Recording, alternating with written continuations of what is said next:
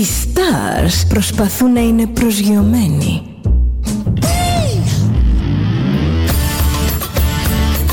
Ένα star είναι συνέχεια στον αέρα. Συνέχεια στον αέρα. Studio Delta. Ζεις μαζί του.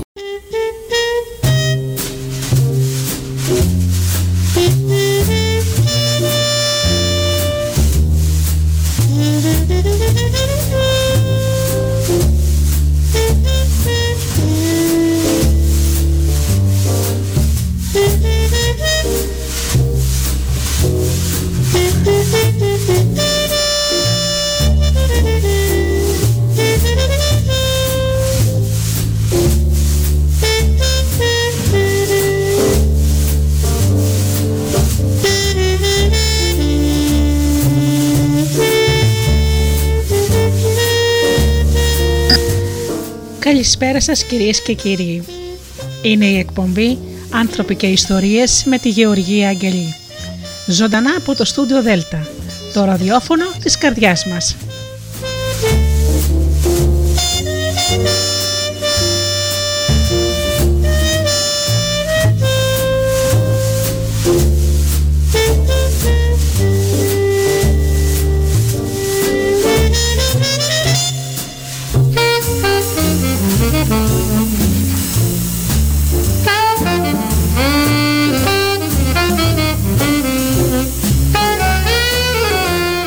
Παρασκευή βράδυ λοιπόν, φίλοι μου, όπως πάντα στις 8 με την εκπομπή «Άνθρωποι και Ιστορίες», στο μικρόφωνο η Γεωργία Αγγελή.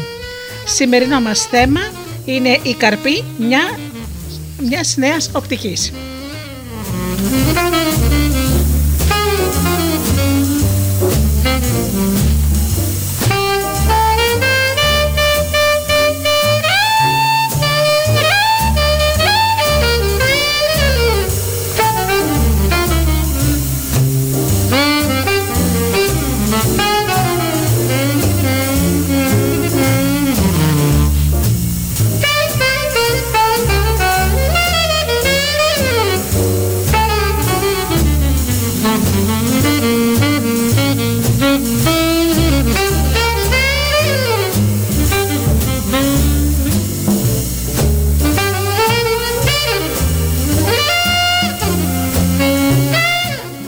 Φίλοι μου, να σας καλωσορίσω όλους εσάς που πληκτρολογείτε www.studiodelta.gr και βρίσκεστε εδώ στη σελίδα του σταθμού.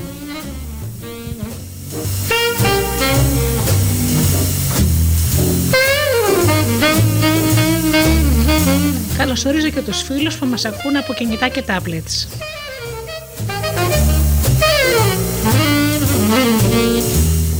Καλωσορίζω και τους φίλους που μας ακούν από τις μουσικές συχνότητες τις οποίες φιλοξενούμαστε, όπως είναι το Live 24.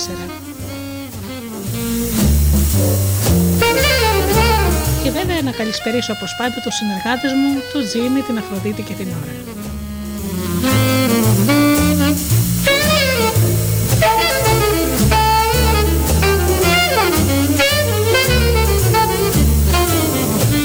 Ξεκινάμε με ένα τραγούδι και αμέσως μετά με το θέμα μας.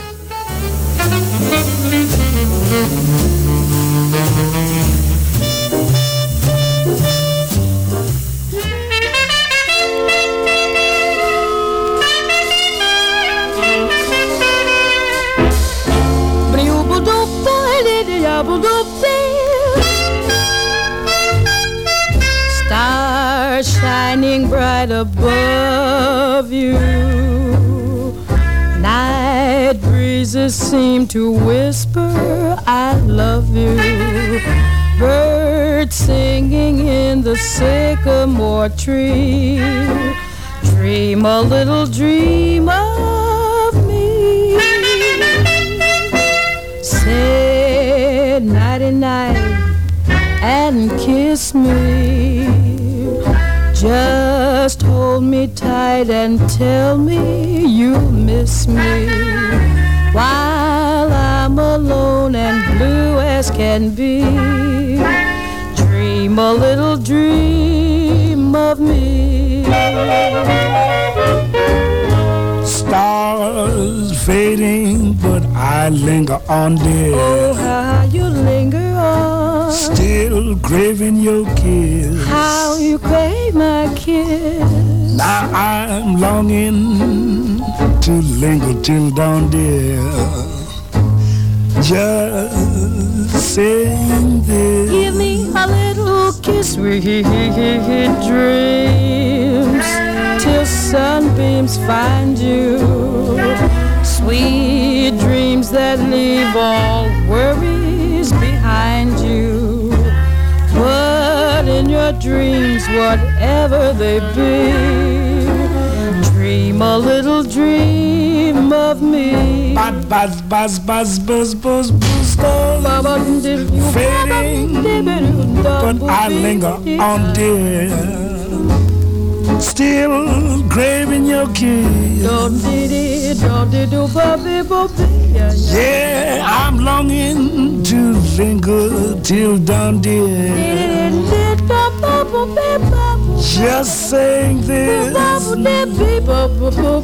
Sweet dreams, dreaming till something's find you. Keep dreaming. Gotta keep dreaming.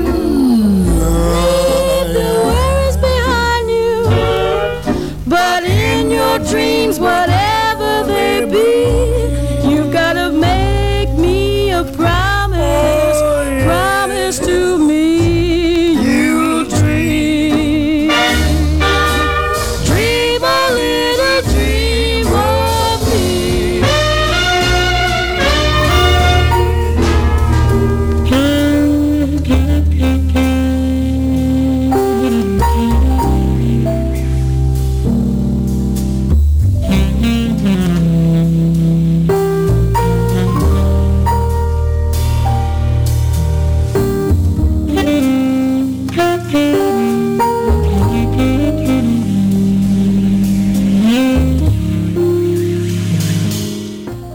Η πίστη που διδαχτήκαμε από τη ζωή δεν ήταν μια τυφλή πίστη. Βασιζόμασταν σε μοτίβα άμεσα παρατηρήσιμα στον πνευματικό κόσμο. Υπάρχουν άνθρωποι που αφαιρώσαν αρκετό χρόνο στην προσπάθεια αποκρυπτογράφησης των εν λόγω μοτίβων, καταφέροντας στο τέλος να τα περιγράψουν με έναν τρόπο που θα καταλάβει ο καθένας. Τα ευρήματά τους διαμόρφωσαν τους στήλους μιας νέας πνευματικότητας. Όταν έχουν ολοκληρώσει λοιπόν αυτοί οι άνθρωποι που έχουν αφαιρώσει τόσο πολύ προσπάθεια για την αποκρυπτογράφηση, όταν τελειώσαν την εργασία τους, νιώσανε μια μεγάλη ικανοποίηση. Καθώς ανακάλυψαν πολλούς τρόπους με τους οποίους η σύγχρονη συνείδηση ήδη αντανακλούσε αυτή τη νέα πνευματική κοσμοθεωρία. Ανώτερες δυνάμεις είχαν εισέλθει στον κόσμο, αλλάζοντας τον τρόπο με τον οποίο λειτουργούμε ως κοινωνία. Ο πρώτος στήλος. Η διανοητική προσέγγιση των ανώτερων δυνάμεων είναι ανώφελη. Χρειάζεται το άμεσο βίωμα. Οι σύγχρονοι άνθρωποι δεν συνειδητοποιούμε τον βαθμό στον οποίο η αντίληψή μας περιορίζεται από το επιστημονικό μοντέλο που επικρατεί σήμερα. Η επιστήμη απορρίπτει οτιδήποτε δεν μπορεί να αποδεχτεί με τη λογική.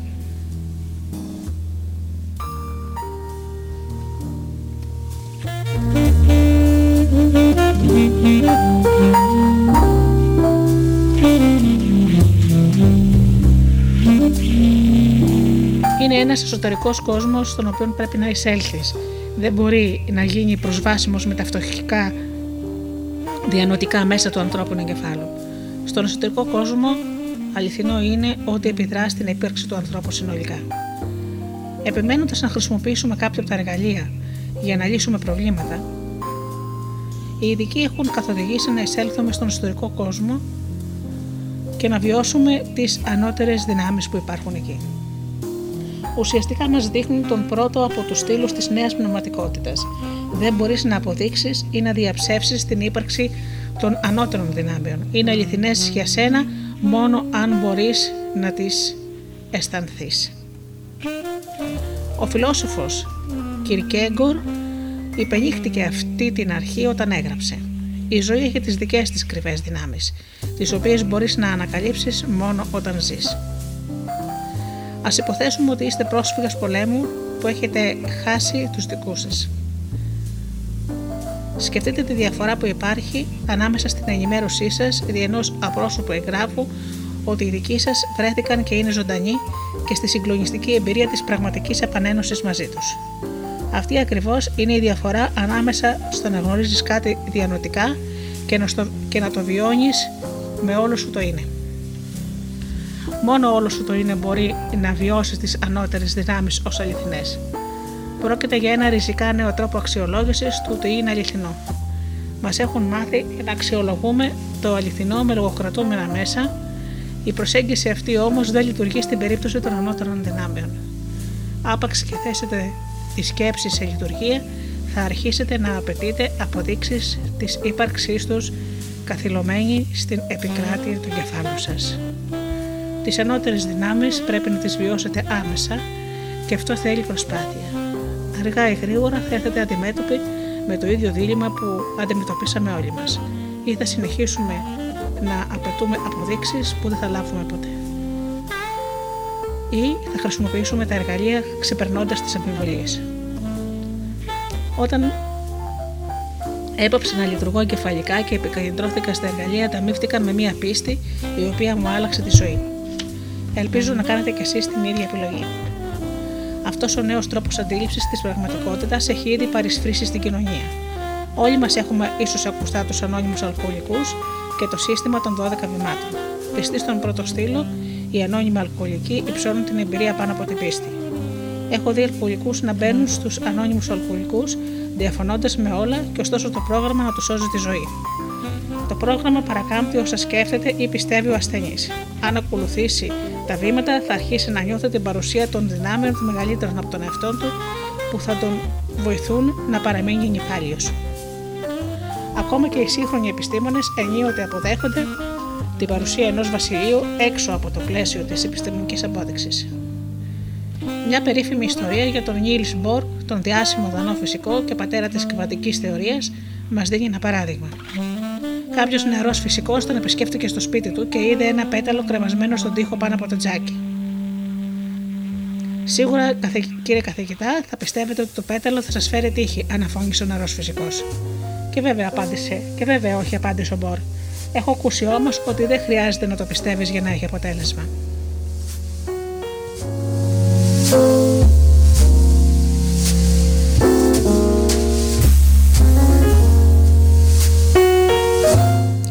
Ο στήλος δεύτερος.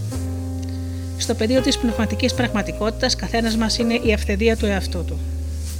Όποιος δεν έχει βιώσει τις πνευματικές δυνάμεις με όλο του το είναι, βρίσκεται καθυλωμένος στην ίδια παγίδα που βρισκόμουν κι εγώ.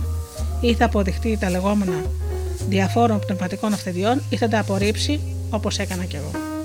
Σε κάθε περίπτωση δεν θα βιώσει ο ίδιος τις ανώτερες δυνάμεις, επομένως δεν θα είναι σε θέση να βγάλει συγκροτημένα συμπεράσματα σχετικά με αυτές. Έτσι φτάνουμε στο δεύτερο στήλο, στη νέα πνευματικότητα. Κάθε άτομο πρέπει να βιώνει μόνο του τις ανώτερες δυνάμεις, βγάζοντας τα δικά του συμπεράσματα για τη φύση τους. Εξωτερικές αυθεντίες δεν θα μπορούν πια να ορίζουν για τον λογαριασμό μας την πνευματική μας πραγματικότητα. Η διαπίστωση αυτή μας πηγαίνει πιο πέρα από τα παραδοσιακά όρια της θρησκείας. Οι αναγνωρισμένες αυθεντίες των αρχαίων χρόνων, φερειπίν οι ιερείς, συνήθιζαν να ερμηνεύουν τα θεολογικά ζητήματα για λογαριασμό μιας ολόκληρης κοινότητας. Ο λόγος αυτών των θρησκευτικών ηγετών γινόταν αποδεκτός οικουμενικά ως λόγος του Θεού. Από τις διάφορες απόψεις, η οργανωμένη θρησκεία ακόμα υπόκειται σε αυτή την παλιά άνωθεν ιεραρχία. Οργανωμένες γύρω από έναν ηγέτη, οι περισσότερες εκκλησίες υποτάσσονται στη δική του ανώτερη, υποτίθεται, κατανόηση για τα θεία. Μια τέτοια πρακτική όμως δεν θα σέβεται την ανάγκη του σύγχρονου ανθρώπου να φτάσει σε μια δική του ερμηνεία. Εδώ ξεκινά ο ρόλος της νέας πνευματικότητας. Βασική αρχή της οποίας είναι ότι κάθε ανθρώπινο όν είναι μοναδικό. Η νέα πνευματικότητα μας προσφέρει τα εργαλεία και τη μεθοδολογία που θα μας φέρουν σε επαφή με τις ανώτερες δυνάμεις, ώστε να μπορέσουμε να τις βιώσουμε με το δικό μας ο καθένας τρόπο. Αυτό ήταν πολύ σημαντικό για μένα προσωπικά. Από νεαρή ηλικία είχα γαλουχηθεί με το μότο «Ερεύνα και μη πίστευε».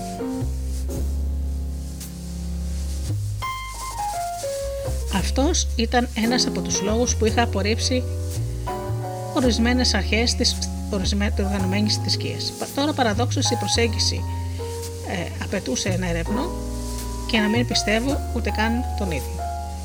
Ποτέ δεν προσπάθησε κάποιος να με κάνει να συμφωνήσω με τις απόψεις του. Το μόνο που ήθελα ήταν να χρησιμοποιήσω τα εργαλεία και να φτάσω στα δικά μου συμπεράσματα. Όπως φαίνεται, δεν είμαι πια ο μόνος που θέλει να τραβήξει το δικό του μονοπάτι. Όλο και περισσότεροι άνθρωποι επιθυμούν να κρίνουν μόνοι τους κάποια πράγματα.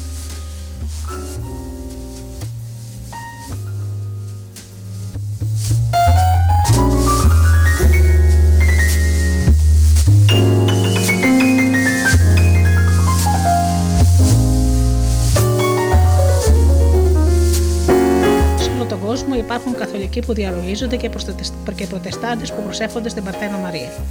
Για να μην αναφερθούμε στον αριθμό των Εβραίων Βουδιστών. Είναι σκέτη η κατάβαση αν πούμε απλώς ότι ο κόσμος το κάνει αυτό από άγνοια. Όλο και περισσότεροι άνθρωποι θέλουν να επιλέγουν τι ταιριάζει σε αυτούς προσωπικά με βάση τα δικά τους πνευματικά ένστικτα.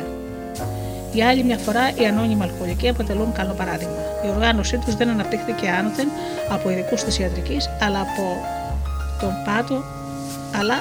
πάτο, από τους αλκοολικούς. Ο ιδρυτής τους, ο Bill Wilson, δεν ήταν γιατρός, αλλά κερδοσκόπος του κρεματιστηρίου. Η αυθεντία του στο θέμα του αλκοολισμού προέκυψε από το γεγονός ότι ο ίδιος δεν περνούσε ούτε μία μέρα χωρίς να λιποθυμήσει από το αλκοόλ. Οι άνθρωποι που παλεύουν με τον εθισμό κάθε μέρα αποδείχτηκαν οι πιο αρμόδιοι να ξέρουν τι μπορεί να τους βοηθήσει. Και το συμπέρασμά τους ήταν ότι μόνο με τη συνδρομή μιας ανώτερης δύναμης μπορεί κανείς να ξεπεράσει τον εθισμό.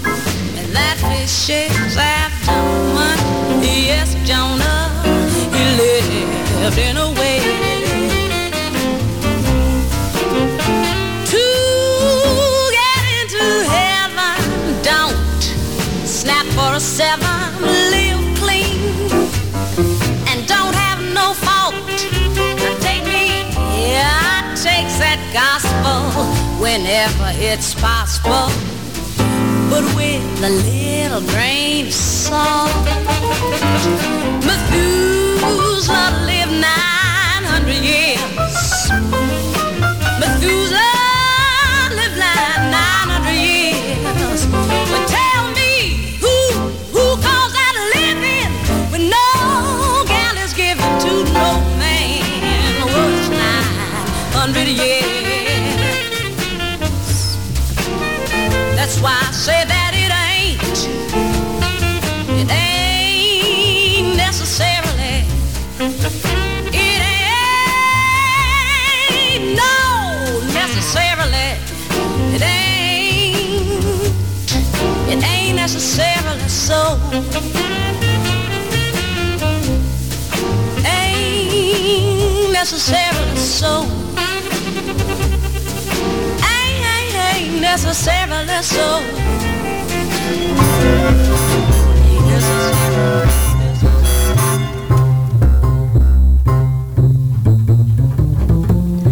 Let's fall in love. Why shouldn't we fall in love? Our hearts made of it. Let's take a chance. Why be afraid of it?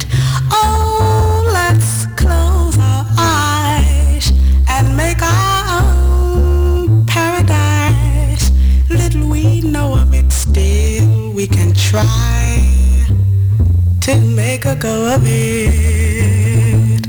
We might have been meant for each other.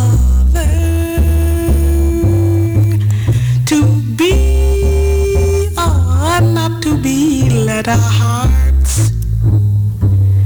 discover, oh, let's fall in love. Why shouldn't we fall in love? Now is the time for it while we are young. Let's fall in love. We might have been made for each other.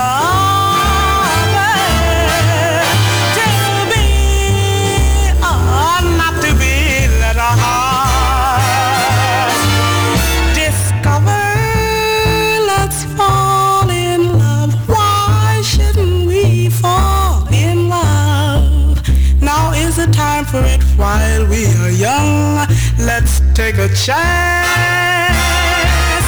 Let's fall in λove.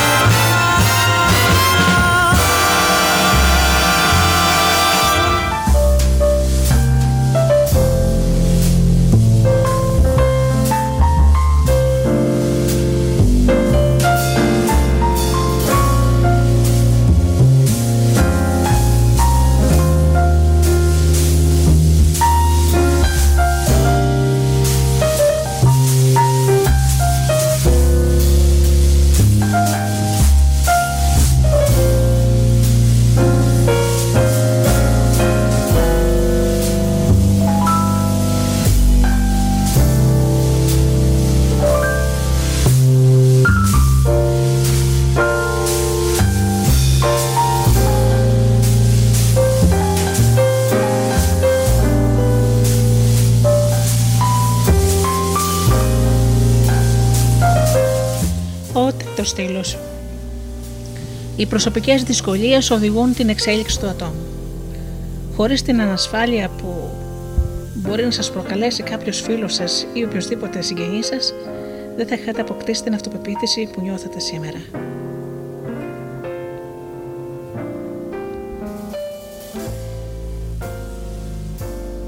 Φτάσαμε λοιπόν στον τρίτο στήλο της νέας πνευματικότητας.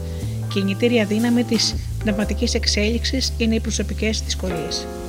Στη σφαίρα της θεωρίας, η αρχή αυτή μπορεί να μοιάζει εύλογη για κάποιους. Όταν όμως ένας άνθρωπος έχει να αντιμετωπίσει σοβαρά προβλήματα, μια κατάσχεση, μια απόλυση, τον θάνατο ενός αγαπημένου, μάλλον θα δυσκολευτεί να βρει τη θετική πλευρά σε όλα αυτά. Η ακόλουθη άσκηση λοιπόν μπορεί να βοηθήσει. Είναι ένας τρόπος να εισέλθετε στην ανώτερη τάξη που αποκονίζεται. Σκεφτείτε ένα ιδιαίτερο δύσκολο πρόβλημα που έχετε στη ζωή σας αυτή τη στιγμή και μετά δοκιμάστε το εξής. Αρχικά σκεφτείτε το πρόβλημα ως μια τυφλή αντιξοότητα που συμβαίνει σε ένα σύμπαν αδιάφορο για σας ή την εξέλιξή σας. Πώς νιώθετε? Τώρα σκεφτείτε το ίδιο πρόβλημα ως μια πρόκληση που θέτει σε εσάς ένα σύμπαν που θέλει να εξελιχθείτε και το οποίο μπορεί και ξέρει ότι μπορείτε. Τώρα πώς νιώθετε? Οι περισσότεροι άνθρωποι κινητοποιούνται να δράσουν όταν αισθάνονται ενταγμένοι σε ένα νοήμον σύστημα που έχει στόχο την πρόοδό τους.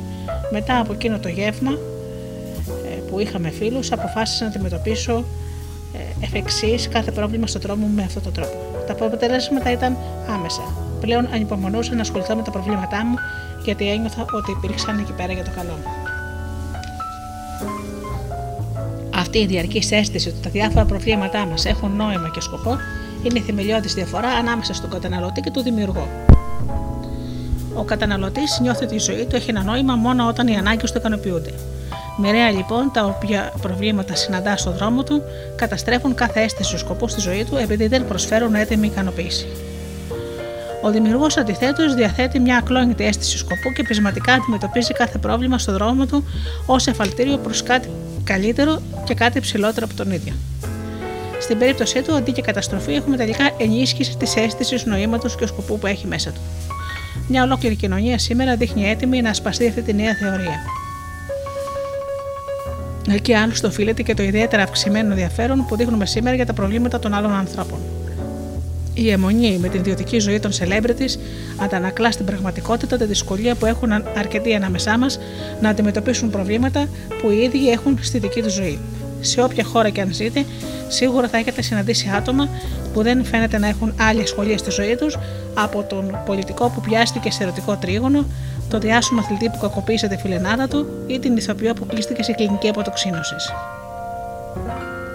Είναι όμως μέγιστη ανάγκη να εστιάσουμε κάποτε στα δικά μας προβλήματα, στον ίδιο βαθμό που κάνουμε αυτό και όταν πρόκειται για διασημότητες ή celebrities. Η επιθυμία σίγουρα υπάρχει, μπορεί κανείς να τη δει. Στη δραματική άνοδο της ψυχοθεραπείας από την εποχή του που ο Φρόιντ εισήγαγε την ψυχανάλυση στις αρχές του 20ου αιώνα. Το φαινόμενο αυτό εξηγείται εύκολα. Ο ψυχοθεραπευτής είναι ο επαγγελματίας που θα λύσει διάφορα θεματάκια μας. Είναι δύσκολο να υποτιμήσουμε με την άνοδο της ψυχοθεραπείας ένα σύμπτωμα γενικευμένης ομφαλοσκόπησης, σαν να μεταμορφωθήκαμε ξαφνικά όλοι σε εκατομμύρια Woody Allen.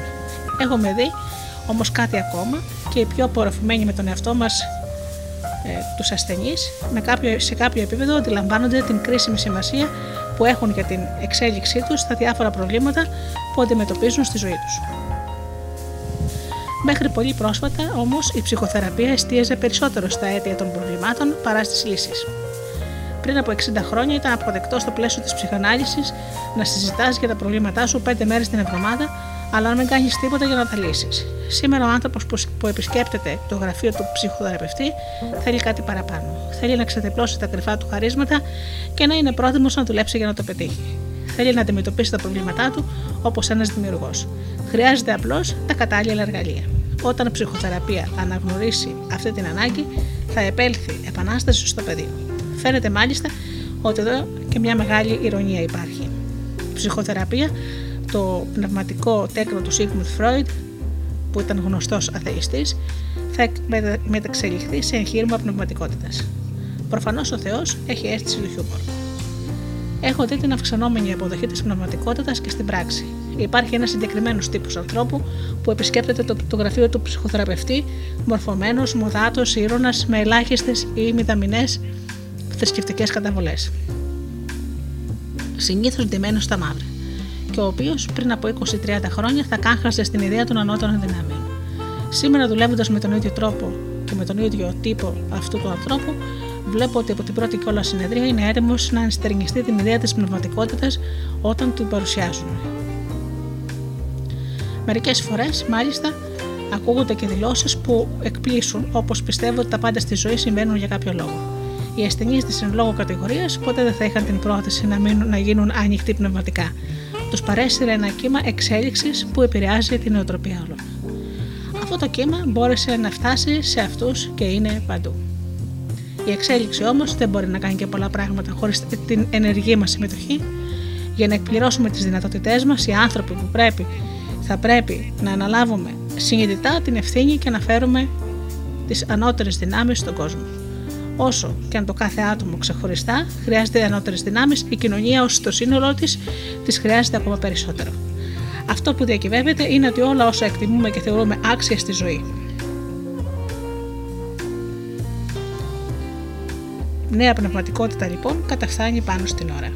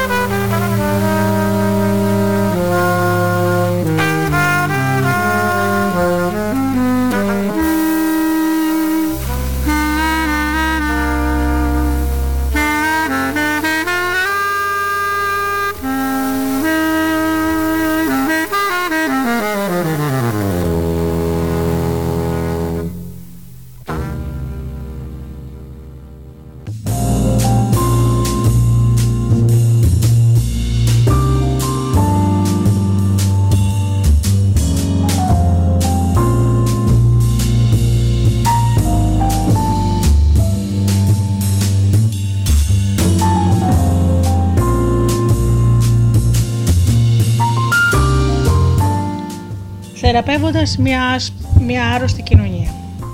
Όπως ακριβώς κάθε άτομο έχει ένα πνεύμα, το ίδιο ισχύει και για την κοινωνία. Φανταστείτε το πνεύμα της κοινωνίας σας σαν ένα οργανισμό αόρατο αλλά ζωντανό που μας διαπερνά όλους. Το πνεύμα είναι αγνή κίνηση. Επιτρέπει σε μια κοινωνία να αγκαλιάζει το μέλλον, ενώ ταυτόχρονα δημιουργεί αρμονία, κατανόηση ανάμεσα στα μέλη της. Αν το πνεύμα μιας κοινωνίας είναι υγιές, δεν φοβάται την αλλαγή. Υποδέχεται το καινούριο και μπορεί να προσαρμοστεί στις προκλήσεις. Μια τέτοια κοινωνία ακολουθεί τις φιλοδοξίες της με σιγουριά. Έχει πίστη στο μέλλον της και επιπλέον ένα δυνατό πνεύμα κάνει κάθε άνθρωπο να νιώσει ότι ανήκει σε ένα κοινωνικό οργανισμό, να νιώσει υπεύθυνος για το συλλογικό καλό και να θυσιάσει τα ατομικά του συμφέροντα γι' αυτό. Το πνεύμα της κοινωνίας μας όμως δεν είναι υγιές. Έχουμε χάσει την πίστη στο μέλλον μας και οι άνθρωποι είναι δύσπιστοι, κλειστοί στις νέες ιδέες, απρόθυμοι να αναλαμβάνουν ρίσκα, ακόμα και να ξοδεύουν ή να δανείζουν χρήματα. Επίσης, έχουμε χάσει την πίστη μας στην κοινότητα και μαζί με αυτήν την αίσθηση ότι όλοι είμαστε συνδεδεμένοι. Κάθε άνθρωπος έχει απομείνει μόνος του και κανείς δεν αναλαμβάνει ευθύνη για την κοινωνία ως σύνολο. Όταν κανείς δεν αναλαμβάνει την ευθύνη για τίποτα πέρα από τη δική του ευημερία, ο πολιτισμός σαπίζει από μέσα και τελικά καταρρέει. Το πιο γνωστό παράδειγμα ενός τέτοιου πολιτισμού ήταν η πτώση της Ρωμαϊκής Αυτοκρατορίας. Ο Lewis Mumford, ο διαπρεπής Αμερικανός ιστορικός, την περιέγραψε ως εξής: όλοι αποσκοπούσαν στην ασφάλεια. Κανείς δεν αποδεχόταν την ευθύνη. Αυτό που απλώς έλειπε πολύ πριν από τις βαρβαρικές εισβολές, πολύ πριν από την οικονομική κατάρρευση, ήταν μια εσωτερική ζωτικότητα. Η ζωή της Ρώμης δεν ήταν τώρα παρά μια απομίμηση ζωής. Η ασφάλεια ήταν το σύνθημα, λες και η ζωή γνώριζε άλλη σταθερότητα πέρα από τη διαρκή αλλαγή ή άλλη μορφή ασφάλειας πέρα από μια διαρκή θέληση για ανάληψη ρίσκων. Αυτό που ο Μάμφορντ περιέγραψε ως εσωτερική ζωτικότητα αντιστοιχεί ακριβώς σε αυτό που ορίζουμε ως πνεύμα της κοινωνίας. Είναι η κινητήρια δύναμη που δίνει η ζωή σε μια κοινωνία που της επιτρέπει να κυνηγήσει το μέλλον της με θάρρος. Στις Ηνωμένες Πολιτείες το πνεύμα ήταν κάποτε δυνατό. Αρκετά δυνατό ώστε να αντιδράσει απέναντι στην πρόκληση του Δευτέρου Παγκοσμίου Πολέμου, ακόμα και μετά από 10 σκληρά χρόνια οικονομικής ύφεσης. Η δύναμη εκείνου του πνεύματος πήγαζε που χτυπίστηκε την αφοσίωση της λεγόμενης δικαίως, αφού τα μέλη της δεν φοβήθηκαν τις τεράστιες προσωπικές θυσίες για ανώτερο καλό. Μπορούμε και εμείς να γίνουμε μεγάλοι, όπως και εκείνοι. Δεν γίνεται όμως να περιμένουμε ένα παγκόσμιο πόλεμο ή οποιοδήποτε εξωτερικό γεγονός για να εκφράσουμε τη δύναμή μας. Το ρεύμα εξέλιξης που περιγράψαμε παραπάνω απαιτεί τώρα από εμάς να δώσουμε τον καλύτερό μας σε αυτό, όχι επειδή μας αναγκάζει ένας εξωτερικό γεγονός, αλλά επειδή επιλέγουμε να το κάνουμε με την ελεύθερη βούλησή μας. Η ελεύθερη βούληση πρέπει να ξεκινά μέσα από κάθε άτομο. Μετράει όμως η πνευματική ζωτικότητα ενός μεμονωμένου ατόμου για όλη την κοινωνία. Όχι, μόνο μετράει, αλλά είναι και το μόνο πράγμα που μετράει. Οι ενώτερες δυνάμεις ήταν πάντα και περιμένουν βασικό θεμέλιο για τις επιτυχημένες κοινωνίες. Στο παρελθόν όμως, η αποκλειστική πηγή τους ήταν οι θρησκευτικοί θεσμοί, οι πνευματικοί ηγέτες, οι διάφορες ιερές τελετές και τα λειτουργικά. Παραδοσιακοί διάβλοι που δεν περιλαμβάνουν τη συμμετοχή των απλών ανθρώπων. Η εξέλιξη τώρα απαιτεί να εισέλθουν οι ανώτερες δυνάμεις στην κοινωνία μόνο μέσω του μεμονωμένου μέλους της. Γι' αυτό και οι ανώτεροι παραδοσιακοί διάβλοι, ως διεφθαρμένοι, αδύναμοι ή μη συναφείς, χάνουν την επιρροή τους όλο και περισσότερο. Μέχρι τη μέρα εκείνη όπου ο καθένας μας ανάμεσά μας θα μπορεί να τους αντικαταστήσει, θα είμαστε μια κοινωνία χωρίς πίστη και σκοπό. Η εξύψωση του ατόμου σε αυτό το επίπεδο προϋποθέτει μια επανάσταση, αλλά όχι του τύπου εκείνου που έχει ως σκοπό να ανατρέψει κάποιον καταπιεστή ο οποίος βρίσκεται έξω από εμάς. Τώρα ο εχθρός είναι μέσα μας και χρησιμοποιεί εναντίον μας τα συστήματα πεποιθήσεων που έχουμε. Καπηλεύεται την επιστήμη λέγοντας επίμονα σε κάποιους από εμάς ότι δεν υπάρχουν ανώτερες δυνάμεις, ότι μπορούμε να περιμένουμε βοήθεια από το πουθενά, και σε άλλους ότι υπάρχουν μεν ανώτερες δυνάμεις, αλλά και ότι για να συνδεθούμε μαζί τους θα πρέπει να πάψουμε να σκεφτόμαστε μόνοι μας και να αποδεχτούμε τις απόψεις κάποιας εξωτερικής αυθεντίας. Για να νικήσουμε τον εσωτερικό μας εχθρό, χρειαζόμαστε όπλα που θα μας δώσουν τη δυνατότητα να πιστέψουμε και να βιώσουμε τις ανώτερες δυνάμεις χωρίς να θυσιάσουμε την ατομικότητά μας. Έχετε ήδη χρησιμοποιήσει τέτοια όπλα προς όφελός σας χωρίς να το συνειδητοποιήσετε και τη δύναμη που έχουν να επηρεάσουν όλη την κοινωνία. Αυτά τα όπλα είναι τα εργαλεία για τα οποία κάνουμε λόγο. Κάθε φορά που επιστρατεύετε κάποιο εργαλείο και αφεπλίζετε τις ανώτερες δυνάμεις για να σας συνδράμουν σε κάποια δυσκολία, τις καθιστάτε επίσης διαθέσιμες στο σύνολο της κοινωνίας. Υπό την οπτική αυτή, τα προβλήματά σας γίνονται όλο και περισσότερο από μια απλή πηγή ομφαλοσκόπησης και σας οδηγούν να νοιαστείτε πέρα από τον εαυτό σας για όλη την ανθρωπότητα. Τα εργαλεία σας καθιστούν συμμέτοχο σε μια σιωπηλή επανάσταση και μια επανάσταση δημιουργών. Μόνο ένας δημιουργός μπορεί να ικανοποιήσει την απέτηση της εξέλιξης για την αλλαγή της κοινωνίας, αλλάζοντας παράλληλα τον εαυτό του. Πώς θα νιώθατε αν γινόσασταν κομμάτι αυτής της επανάστασης, θα το μάθατε αμέσως. Θα περιγράψουμε τον τρόπο με τον οποίο χρησιμοποιείται κάθε εργαλείο προκειμένου να απεστρατευτούν οι ανώτερες δυνάμεις στην αντιμετώπιση κάποιου προσωπικού προβλήματος, και με τον τρόπο αυτό καθίστανται οι πιο έκθυλες οι επιδράσεις που μπορούν να έχουν οι δυνάμεις αυτές στην ευρύτερη κοινωνία.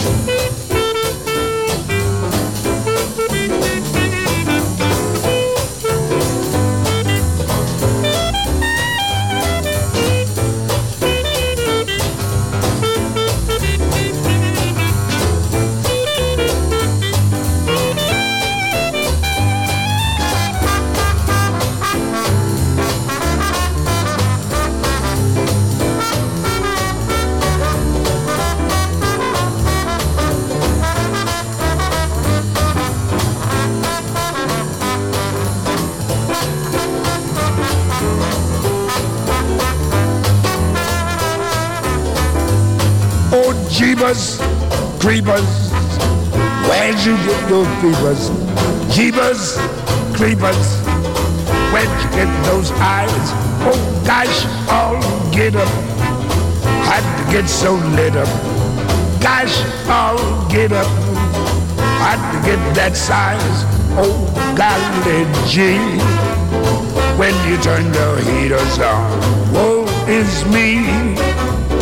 Got to put my cheaters on. Jeebus, creepers, where'd you get those peepers? Oh, those weepers, had to get my eyes. Oh, where'd you get those eyes? Oh, jeebus, creepers, where'd you get those peepers, boy? Jeebus, creepers, where'd you get those eyes? Guys, all get up. I did get so lit up. Gosh, all get up, boy. I'd get that size. Golly gee, oh, when you turn those heaters on, woe is me. Got to put my cheaters on. Jeebus, creepers. Where'd you get those people, boy? Oh, those weepers, how they hypnotize, yes. Where'd you get those eyes?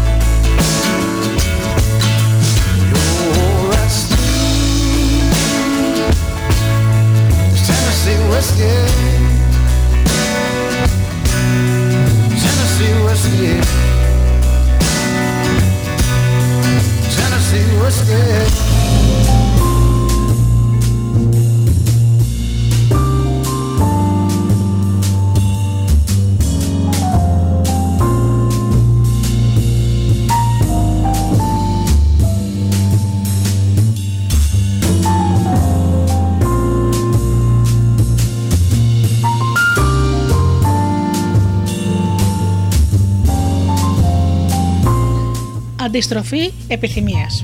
Το υγιές πνεύμα δεν φοβάται το μέλλον. Μολονότι είναι αδύνατον να ξέρουμε ακριβώς τι θα φέρει το μέλλον, σίγουρα αυτό θα περιλαμβάνει κάποια μορφή πόνου. Στη δική μας περίπτωση, ο πόνος σχεδόν σίγουρα θα πάρει μορφή οικονομικών και ενδεχομένως σωματικών απειλών, δύσκολων επιλογών καθώς και συλλογικών θυσιών. Καμιά κοινωνία όμως δεν μπορεί να επιτύχει τις φιλοδοξίες της παρά μόνο αν είναι πρόθυμη να αντιμετωπίσει αυτές τις μορφές δυσκολιών. Η εν λόγω ικανότητα αντιμετώπισης του πόνου έχει να κάνει με τη δύναμη της κίνησης προς τα εμπρός. Είναι η δύναμη που εμπνέει το άτομο να ανοιχτεί και να εκπληρώσει τις δυνατότητές του χωρίς να το τρομάζει ο πόνος. Η ικανότητα να προχωράμε μπροστά στο μέλλον είναι εξίσου σημαντική για την κοινωνία. Όταν ένα άτομο πάβει να κινείται προς τα εμπρός, τελματώνεται. Το ίδιο ισχύει και για την κοινωνία συνολικά. Τα μέλη της στράιφουν την πλάτη τους προς την πραγματικότητα εισερχόμενα σε μια συλλογική ανώδυνη ζώνη, βουλιάζοντας στην φαντασίωση ότι μπορούν να αποκτήσουν ό,τι θέλουν δίχως την παραμικρή θυσία. Για παράδειγμα, μια καταναλωτική κοινωνία βάζει υποθήκη το μέλλον της για να αποκτήσει πράγματα που ξεπερνούν τις δυνατότητές της. Χωρίς τη δύναμη της κίνησης προς τα εμπρός, η κοινωνία χάνει το δρόμο της. Αντί να έχουμε αληθινές φιλοδοξίες, μένουμε με σκενά σλόγγαν χωρίς νόημα και τα ιδανικά μας πεθαίνουν. Οι ηγέτες μας δεν βοηθούν σε αυτό. Θέλουν να πιστέψουμε ότι δεν χρειάζεται να αντιμετωπίσουμε την πραγματικότητα. Αυτό κάνει και τη δουλειά πιο εύκολη. Έτσι μας λένε ψέματα. Προτού τους κατηγορήσετε όμως, θυμηθείτε ότι συνιστούν μια αντανάκλαση του εαυτού μας. Ούτε αυτοί υπομένουν τον πόνο. Δεν μπορούμε να απαιτούμε από αυτούς να αποδεχτούν τον πόνο της αντιμετώπισης της αλήθειας, αν δεν προθυμοποιηθούμε πρώτα εμείς οι ίδιοι για να την αντιμετωπίσουμε. Υπάρχει ένα εργαλείο πόνο που λέγεται αντιστροφή επιθυμίας. Η χρήση του ενεργοποιεί μια ισχυρή δύναμη που ξεπερνά την φυσιολογική σας αποστροφή για τον πόνο και συσωθεί προς αυτόν, καθιστώντας σας ασταμάτητους. Η κινητοποίηση του εαυτού σας διαμέσου του εν λόγω εργαλείου δεν επιδρά μόνο στη δική σας ζωή. Καθώς οι περισσότεροι άνθρωποι δεν απομακρύνονται ποτέ από την ανώδυνη ζώνη τους και είναι οι λίγοι εκείνοι που θα το τολμήσουν, θα επηρεάσουν βαθιά όλους τους άλλους. Σύντομα θα διαπιστώσετε με τα ίδια σας τα μάτια την επίδραση που έχει η δική σας ενεργοποίηση στους ανθρώπους γύρω σας. Βλέποντάς σας να κάνετε πράγματα που δεν έχετε ξανακάνει, θα διερευνηθούν οι αντιλήψεις τους ως προς το τι μπορούν να πετύχουν οι ίδιοι. Έτσι μεταμορφώνεται το πνεύμα της κοινωνίας. Ας φανταστούμε λίγο την εικόνα.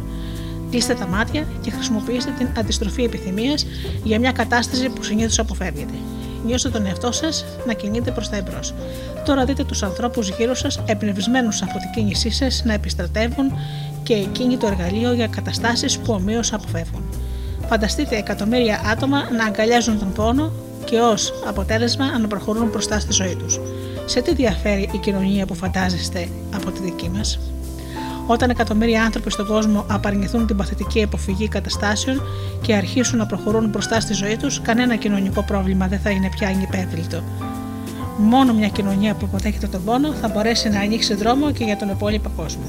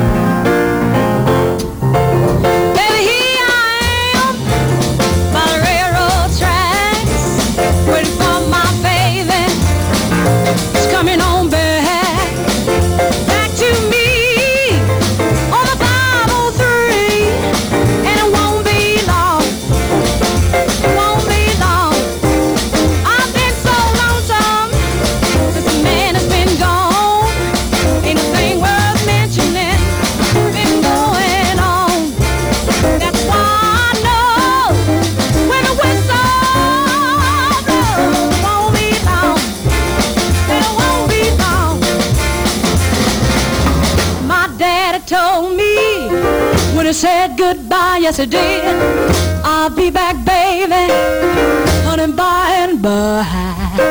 That's why I waited so doggone long. Can't you see how happy I am? Because the man is making it home. He'll be by the railroad tracks, waiting for my baby. He's coming on back, back to me.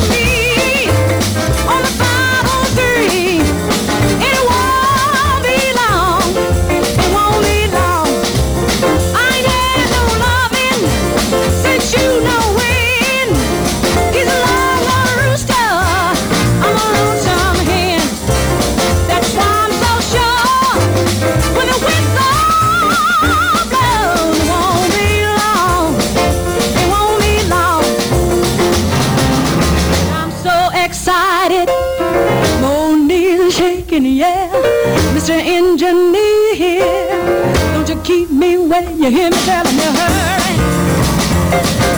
hurry, hurry, hurry.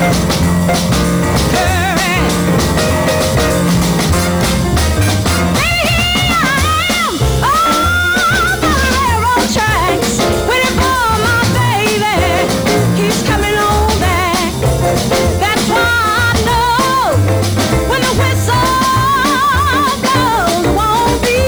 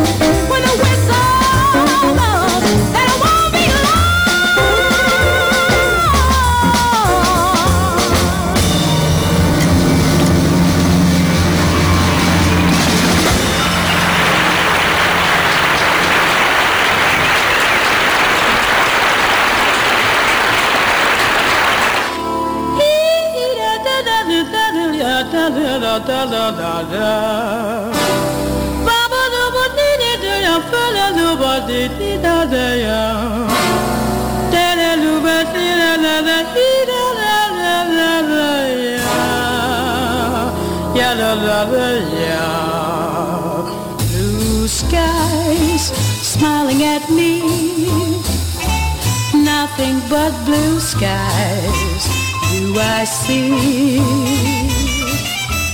Bluebirds singing a song, nothing but bluebirds all day long.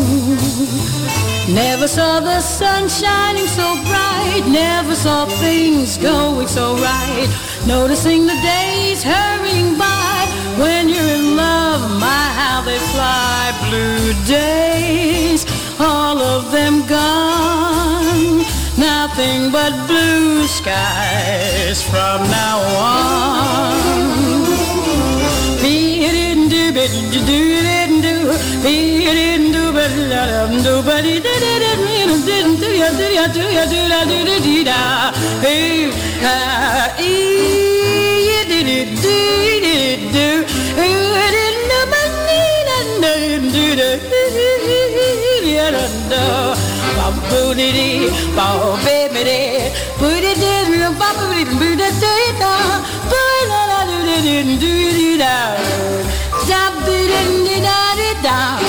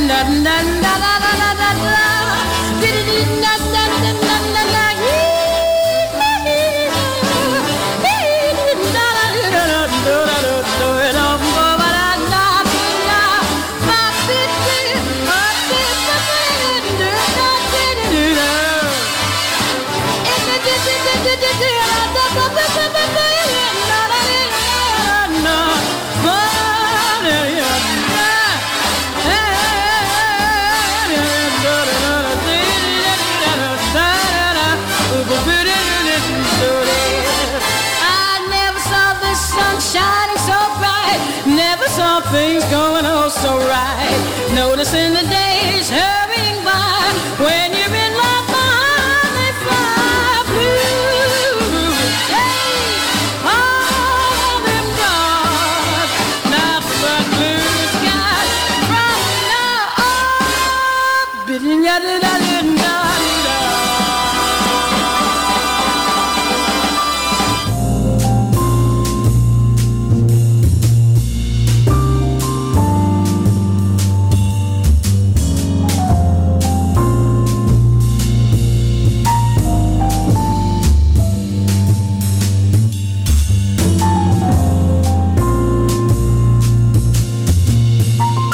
Η ενεργή αγάπη. Το υγιές πνεύμα διατηρεί μια θετική άποψη για το μέλλον και διαρκώς δουλεύει για να δημιουργήσει το μέλλον αυτό.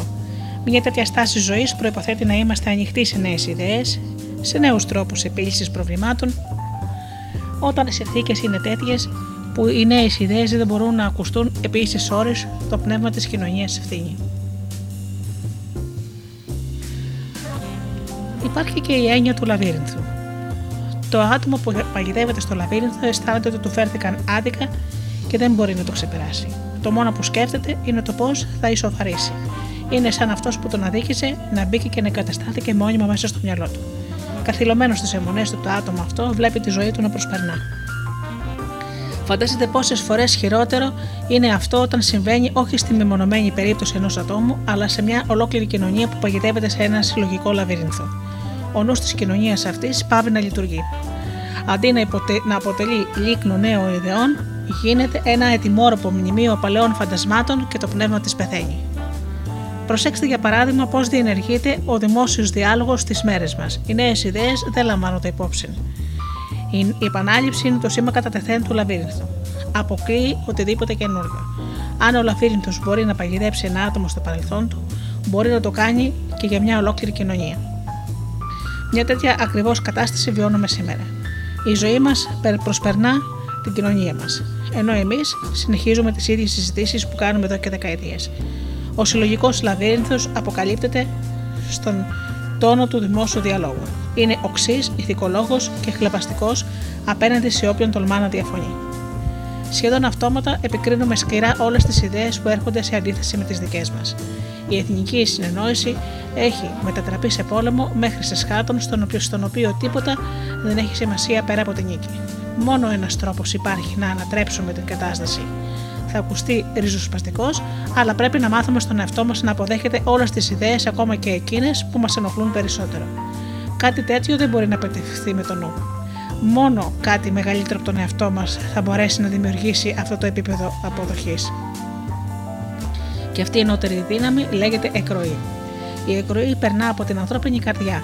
Σε πλοκοσμικό επίπεδο η εκροή συνιστά βασική ιδιότητα του σύμπαντος. Ως άνθρωποι έχουμε ευλογηθεί με την ικανότητα να δημιουργούμε τη δική μας μικρογραφία του σύμπαντος. Όταν το κάνουμε, κάτι ξεχωριστό συμβαίνει. Συγχρονιζόμαστε με την κοσμική εκροή. Βρισκόμαστε σε αρμονία με μια απείρως μεγαλύτερη δύναμη από τον εαυτό μας. Εκείνη τη στιγμή δεν αισθανόμαστε ανάγκη να επικρίνουμε καμιά ιδέα, ούτε καν εκείνες με τις οποίες διαφωνούμε. Η αίσθηση ασφάλειας που μας διαπερνά απορρέει από κάπου υψηλότερα. Είτε το συνειδητοποιούμε είτε όχι, αυτή η εκροή βρίσκεται στη βάση κάθε επικοδημητικού δημόσιου διάλογου. Χωρίς αυτήν ο διάλογος καταλήγει σε πόλεμο. Χάνουμε κάθε ελπίδα ότι θα μπορέσουμε ποτέ να λύσουμε τα υπαρκτά μας προβλήματα. Η εκροή που ευωδώνεται με την ενεργή αγάπη ελευθερώνει το άτομο από το λαβύρινθο. Ας αρωματιστούμε λοιπόν, και το μόνος τρόπος να αποκαταστήσουμε το πνεύμα είναι να σεβαστούμε τη φύση του.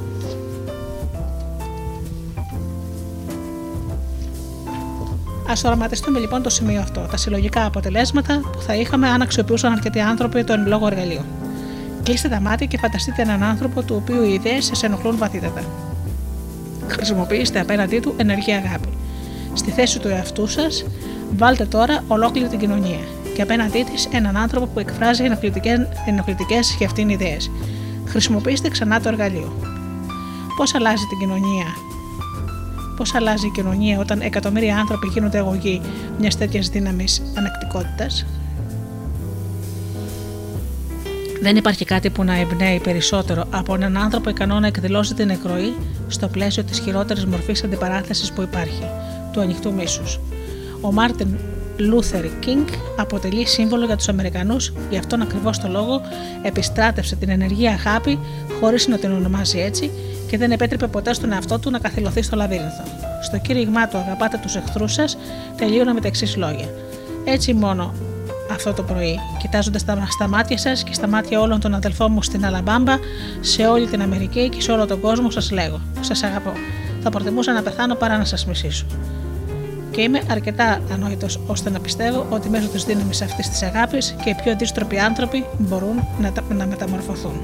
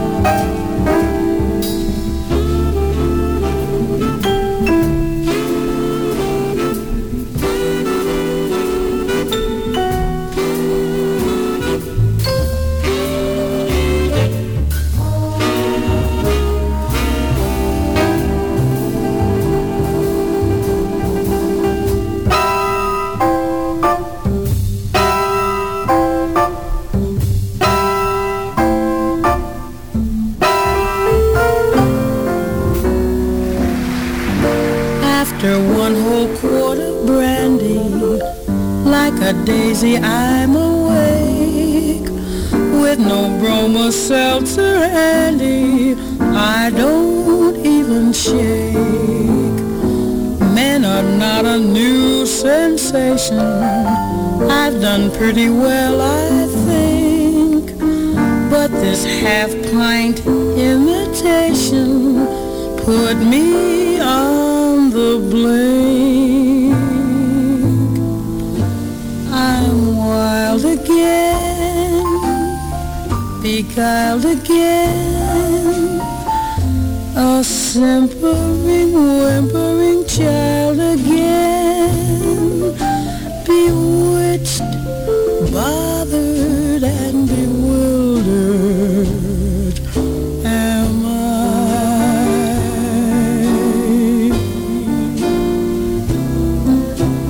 Couldn't sleep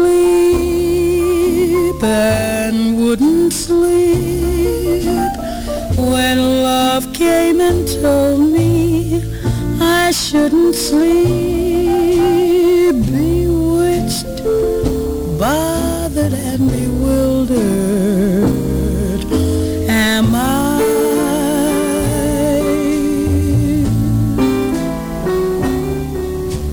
Lost my heart, but what of it? He is cold, I agree. He can laugh, but I love it, although the laugh's on me. I'll sing to him each spring to him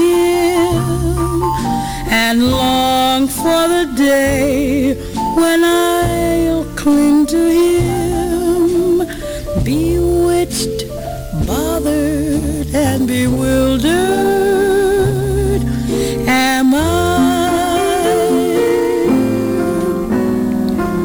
He's a fool and don't I know it, but a fool can have his charms.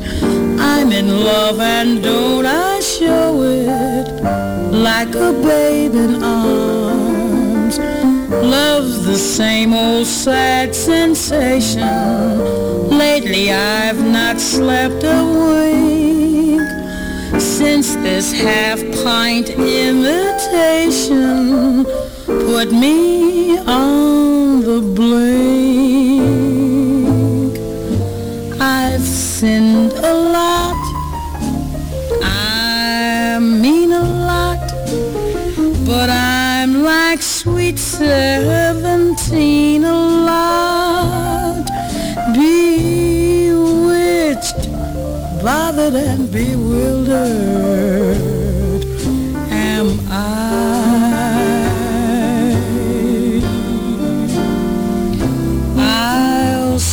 To him, each spring to him, and worship the trousers that cling to him, bewitched, bothered and bewildered am I.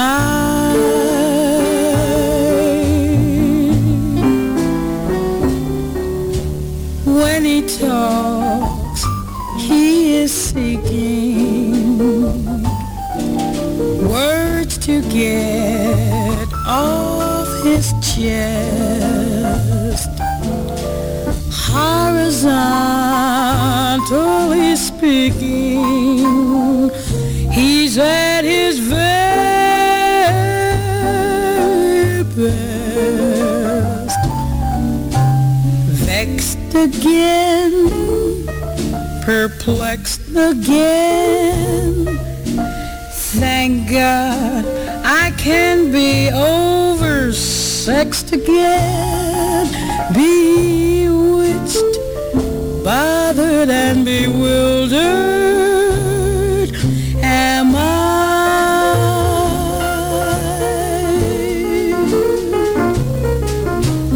Wise at last, my eyes at last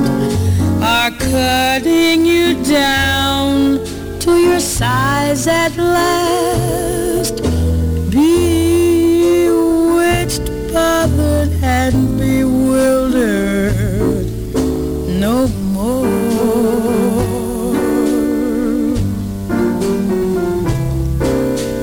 Burned a lot, but learned a lot, and now you are broke, so you earned a lot. Bewitched, bothered, and bewildered no more.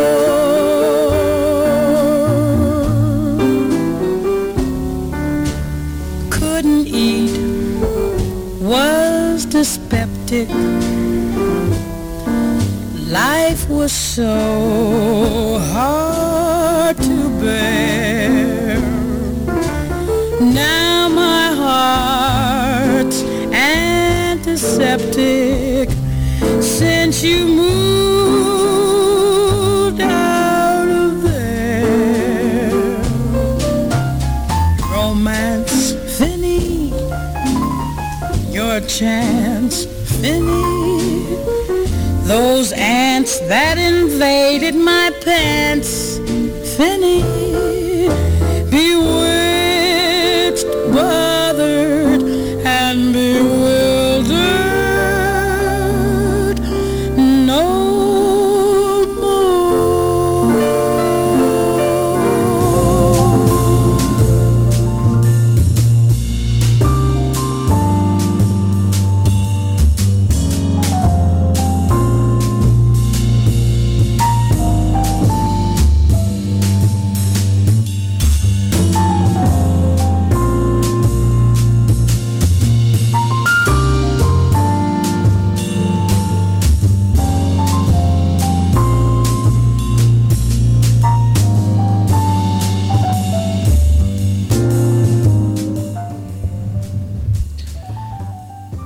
Όπως ακριβώς ένα δυνατό πνεύμα αποδέχεται τις νέες ιδέες, αποδέχεται και τους διαφορετικούς τύπους των ανθρώπων, στα πρόσωπα των οποίων βλέπει πάντα κάτι κοινό, όλη την ανθρωπότητα. Έτσι δεν νιώθει να απειλείται από διαφορετικά έθιμα, πεποιθήσεις ή τρόπους ζωής. Το δυνατό πνεύμα είναι ανοιχτό σε όλους και επιθυμεί να συμπεριλάβει όλους. Αντιθέτως, όταν το πνεύμα είναι αδύναμο, χάνουμε το κοινό νήμα που μας ενώνει. Χωρίς αυτό το νήμα, εκείνοι που δεν μας μοιάζουν, που μας μιλούν ή ενεργούν διαφορετικά από μας, γίνονται αυτοί. Τους φοβόμαστε, τους περιφρονούμε, τους κατηγορούμε για τα προβλήματά μας. Όση ανεκτικότητα και αν επιδεικνύεται, αν είστε ειλικρινείς με τον εαυτό σας, θα παραδεχτείτε ότι υπάρχουν άνθρωποι που αποκαλείτε αυτούς. Μπορεί να είναι ένας τραυματισμένος αστυνομικός, ένας αλήτης που ζητιανεύει ή μια ολόκληρη εθνοτική ομάδα. Πίσω από την απόρριψη του άλλου κρύβεται μια βαθύτερη απόρριψη ενός μέρους του εαυτού μας. Υπάρχει ένας όρος που λέγεται η σκιά. Είναι ένα ξεχωριστό «ον» που ζει μέσα σας. Όλα τα συναισθήματα που έχετε για τον άλλο πηγάζουν από τα συναισθήματα που έχετε προς αυτό το κρυφό κομμάτι του εαυτού σας. Αν δεν μπορέσετε να αποδεχτείτε αυτό το κομμάτι σας, δεν θα μπορέσετε να αποδεχτείτε και τον άλλον. Όπως ακριβώς καθένας μας βιώνει ένα εσωτερικό διχασμό, όταν στρέφεται ενάντια στον εαυτό του, το ίδιο συμβαίνει και με την κοινωνία. Μια κοινωνία που δεν μπορεί να συμπεριλάβει τον άλλον.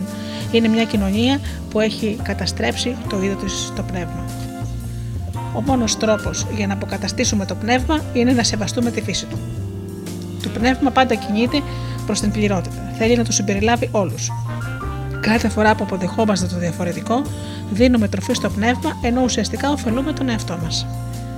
Σε μια κοινωνία που βρίσκεται σε ασυμφωνία με τον εαυτό της, κανείς δεν μπορεί να αισθάνεται ασφαλής. Ο John Donne, ο Άγγλος ποιητής, είχε γράψει: «Κανένας άνθρωπος δεν είναι νησί. Του κάθε ανθρώπου ο θάνατος εμένα λιγοστεύει, γιατί εγώ είμαι δεμένος με την ανθρωπότητα. Γι' αυτό ποτέ μη στείλεις να σου πούν για ποιον χτυπάει η καμπάνα. Για σένα χτυπά». Η λύση στις εξωτερικές διαιρέσεις της κοινωνίας πρέπει να προέλθει μέσα από τον καθένα μας. Όταν αποδέχεσαι τη σκιά σου, ανακαλύπτεις ότι είναι μια πηγή ανώτερων δυνάμεων. Με τον τρόπο αυτό ενθαρρύνονται και οι άνθρωποι γύρω σου να προβούν στην ίδια ανακάλυψη. Η ισχύς που κερδίζει κάθε άτομο όταν αποδέχεται τη σκιά του δεν είναι παρά μια μικρογραφία των δυνατοτήτων που μπορούμε να αποκτήσουμε συλλογικά ως ενωμένη κοινωνία. Έτσι, αναζωογονείται το πνεύμα της κοινωνίας με ένα αφυπνισμένο άτομο τη φορά. Ορίστε τι μπορείτε να κάνετε κι εσείς ως άτομα για να ξεκινήσετε τη διαδικασία. Κλείστε τα μάτια και φανταστείτε τη σκιά σας. Νιώστε πόσο θα τρεπόσασταν αν αποκαλυπτόταν η ύπαρξή της στον περίγυρό σας. Σκεφτείτε πόσοι εκατομμύρια άνθρωποι στον κόσμο νιώθουν έτσι ακριβώς για τις δικές τους σκιές, κάνοντας ό,τι μπορούν για να παραμείνουν κρυφές. Τι μέλλον μπορεί να έχει μια κοινωνία στην οποία οι καρδιές όλων των ανθρώπων είναι κλειστές για τους άλλους? Τώρα ομολογήστε στη σκιά σας πόσο παραπλανημένοι ήσασταν, πόσο ελλειπείς νιώθατε χωρίς αυτήν. Φανταστείτε εκατομμύρια ανθρώπους να κάνουν την ίδια ομολογία. Τι νέες δυνατότητες έχει αυτή η ανοιχτή κοινωνία που δεν είχε προηγούμενη? Η σκιά αποτελούσε ένα μέρος ενός εργαλείου που λέγεται εσωτερική αυθεντία. Όταν αποδέχεστε τη σκιά σας και γίνεστε πλήρης, αποκτάτε την ικανότητα να εκφράζεστε ελεύθερα. Κάτι που έχει πολύ μεγάλη σχέση με τη θεραπεία του πνεύματος της κοινωνίας μας. Ο καθένας από εμάς έχει τη δική του σκιά και κάθε σκιά μιλά για τη γλώσσα της καρδιάς. Κάθε γλώσσα, καθώς η γλώσσα αυτή είναι κοινή για ολόκληρη την ανθρωπότητα, όλοι μας νιώθουμε αναπόσπαστο κομμάτι της και κανείς δεν μένει αποκλεισμένος.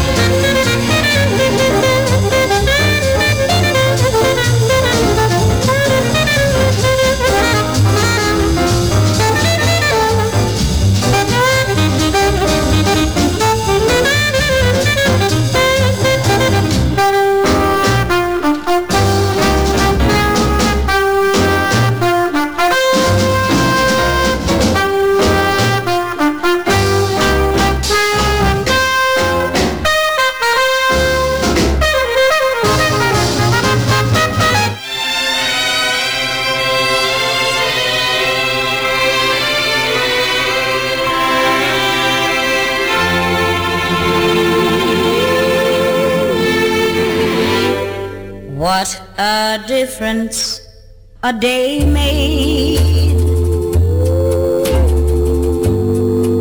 24 little hours.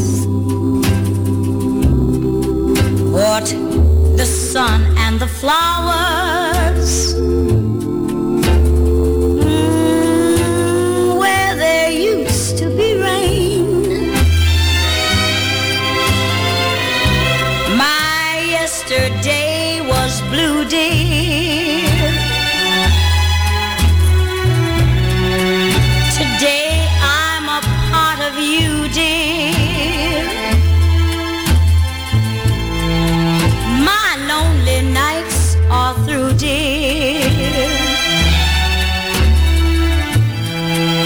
Since you said you were mine, Lord, what a difference a day makes. There's a rainbow before me, skies above can't be stormy.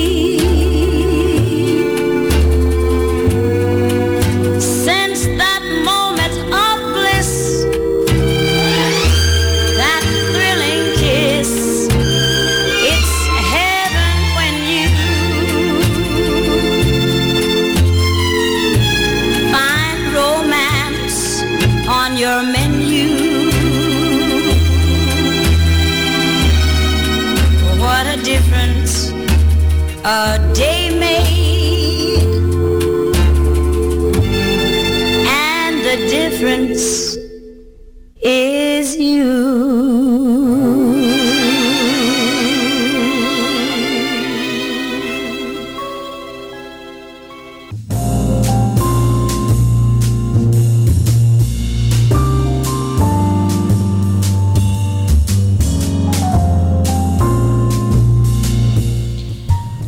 Μιας κοινωνίας εξαρτάται από την υποστήριξη όλων των μελών της. Ιδιαίτερη σημασία έχουν τα πρόσωπα σε θέσεις εξουσίας. Κατά κάποιο τρόπο, αυτοί είναι οι φροντιστές της κοινωνίας που προστατεύουν τους πόρους της και λειτουργούν ως παράδειγμα για τα ιδανικά της. Ενεργούν ως φύλακες του πνεύματός της. Ένας από τους λόγους που η κοινωνία μας νοσεί τόσο σήμερα είναι ότι οι φροντιστές της έχουν πάψει να ενεργούν για το δικό της συμφέρον. Δεν νιώθουν υπόλογοι σε κανέναν πέρα από τον εαυτό τους. Στις τράπεζες, τη δικαιοσύνη, την ιατρική, την πολιτική, την παιδεία και τις επιχειρήσεις έχουμε δει επανειλημμένως άτομα με εξουσία και δικαιοδοτικά προνόμια να αποτυγχάνουν να προστατεύσουν την κοινωνία στο σύνολό της. Ενώ έχουν υιοθετήσει μια συμπεριφορά όπου ισχύει ο σώζων εαυτός ο θήτων. Ο λόγος για τον οποίο συμβαίνει αυτό είναι πασιφανής. Σχεδόν κανείς στην κοινωνία μας δεν είναι ικανοποιημένος με όσα έχει. Κανείς δεν πιστεύει ότι έχει αρκετά. Αυτή η αίσθηση ότι όσο εξουσία και όσο πλούτο συγκεντρώσουμε ποτέ δεν θα είναι αρκετά, μας εξωθεί να προσέχουμε μόνο τον εαυτό μας και να παρατηθούμε από την φροντίδα του συνόλου της κοινωνίας. Παρά τα προβλήματά μας, υπάρχουν ακόμα πολλά πράγματα στη ζωή μας για τα οποία μπορούμε να νιώθουμε καλά. Πού οφείλεται λοιπόν η τόσο έντονη αίσθηση δυσαρέσκειας? Η απάντηση είναι ότι έχουμε χάσει την επαφή με το μόνο πράγμα που μπορεί να μας γεμίσει πραγματικά. Αυτό που ονομάζουμε πηγή. Μια γενναιόδωρη δύναμη που μας δημιούργησε, μας συντηρεί, μας επιταψιλεύει το μέλλον μας με άπειρες δυνατότητες. Όταν μπορούμε να αισθανθούμε την πηγή ως πραγματικά παρούσα στη ζωή μας, νιώθουμε μόνοι και αβοήθητοι. Αυτά τα συναισθήματα είναι που κάνουν εμάς να εστιάζουμε μόνο στο στενό προσωπικό μας συμφέρον. Ακόμα και εκείνοι που έχουν εξουσία και δικαιοδοτικά προνόμια εγκαταλείπουν την ευθύνη τους απέναντι στο σύνολο της κοινωνίας. Καμιά νομοθεσία στον κόσμο δεν μπορεί να μας υποχρεώσει να γίνουμε φροντιστές στην καρδιά. Οι νόμοι και οι κανονισμοί μπορούν να αποτρέψουν τις πιο στιγερές ενέργειες ανευθυνότητας, αλλά δεν μπορούν να εισχωρήσουν στους ανθρώπους και να αλλάξουν τον τρόπο με τον οποίο θεωρούνται στον κόσμο.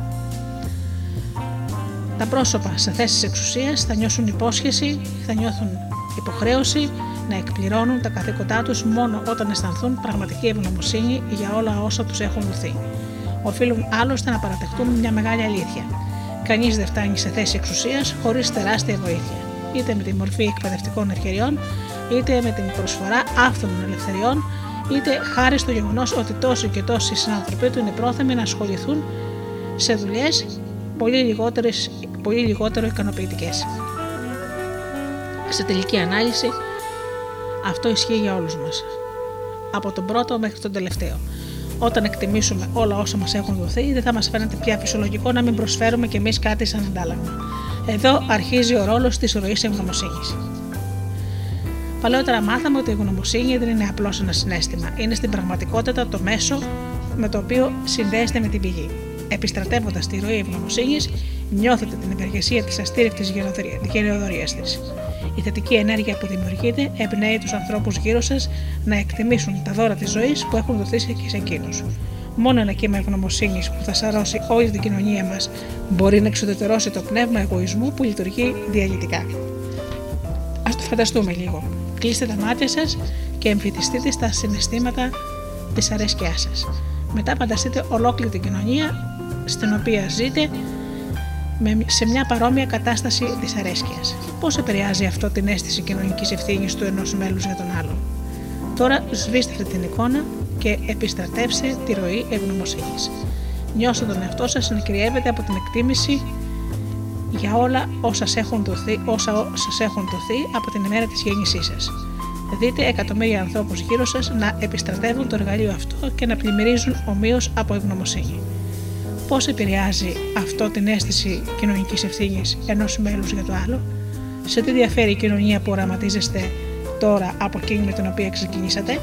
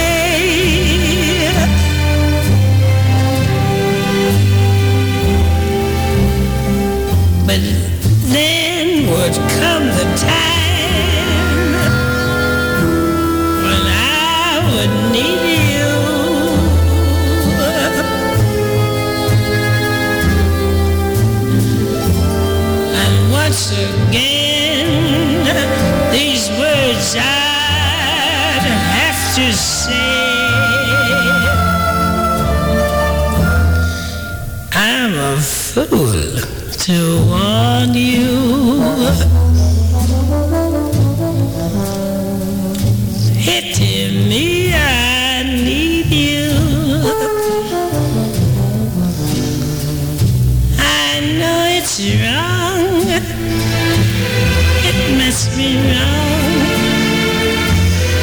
but right or wrong, I can't get along without you.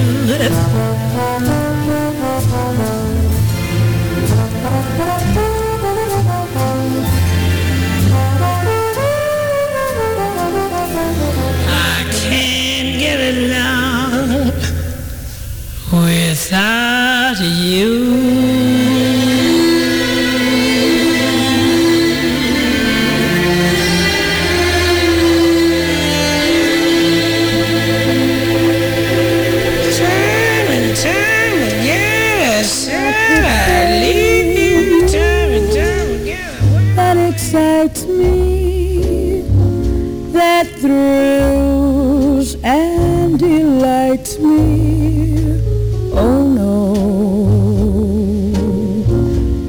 It's just the nearness of you.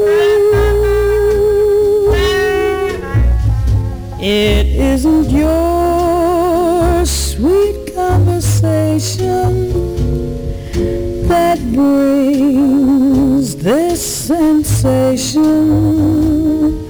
Oh no, it's just the nearness of you.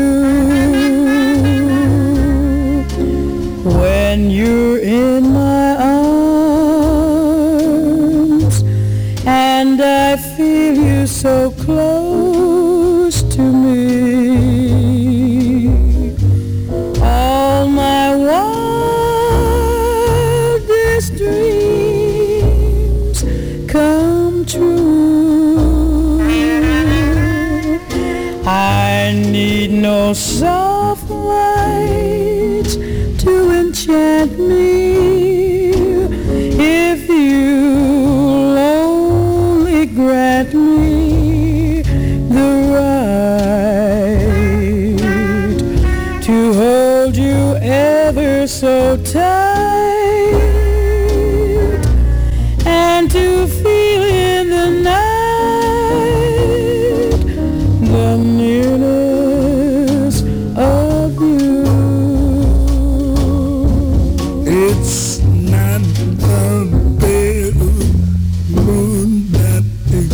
Me, the thrills and delights me. Oh no, yes, just the nearness of you. It isn't your sweet conversation that brings this sensation. Oh no, yes, just the nearness of you. When you in my arms and I feel you so close to me, all my wildest dreams come true. Yeah. I need no soft lights to enchant me, if you only grant me the right to hold you ever so tight. Yeah, I feel in the night, babe, then it is you.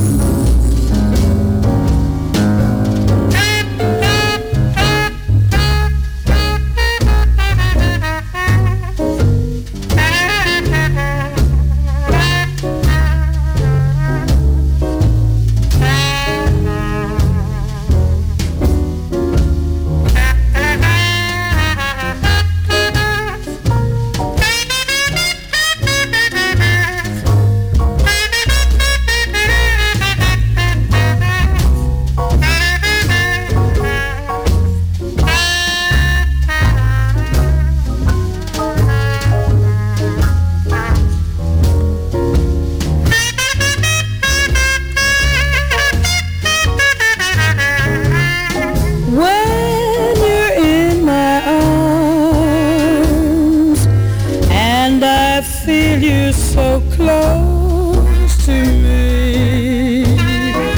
All my wildest dreams come true. I need no starlight to enchant me. If you only grant me the right to hold you ever so tight, and to feel in the night the nearness of you.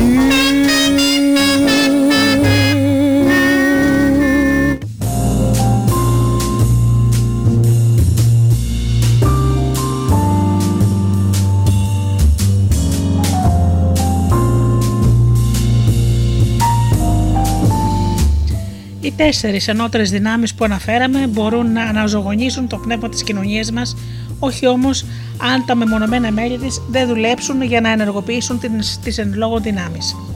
Ως κοινωνία περιμένουμε ακόμα ένα μαγικό κάποιον ή κάτι για να φέρει τις αλλαγές αυτές χωρίς τη δική μας προσπάθεια. Δεν υπάρχει όμως τίποτα ηθικά πιο αξιολύπητο από το να ξέρεις τι πρέπει να γίνει και να μην το πράττεις. Σαν να βλέπεις τον συνάνθρωπό σου να πεθαίνει από έμπραγμα μπροστά στα μάτια σου, αλλά να περιμένεις να του δώσει τις πρώτες βοήθειες κάποιος άλλος.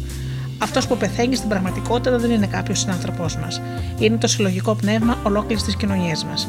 Ποτέ ξανά δεν ήταν αυτό πιο προφανές και όμως μοιάζει να έχουμε παραλύσει. Μολονότι το γνωρίζουμε. Για κάποιο περίεργο λόγο ο κίνδυνος δεν φαίνεται ακόμη πολύ αληθινό στα μάτια μας.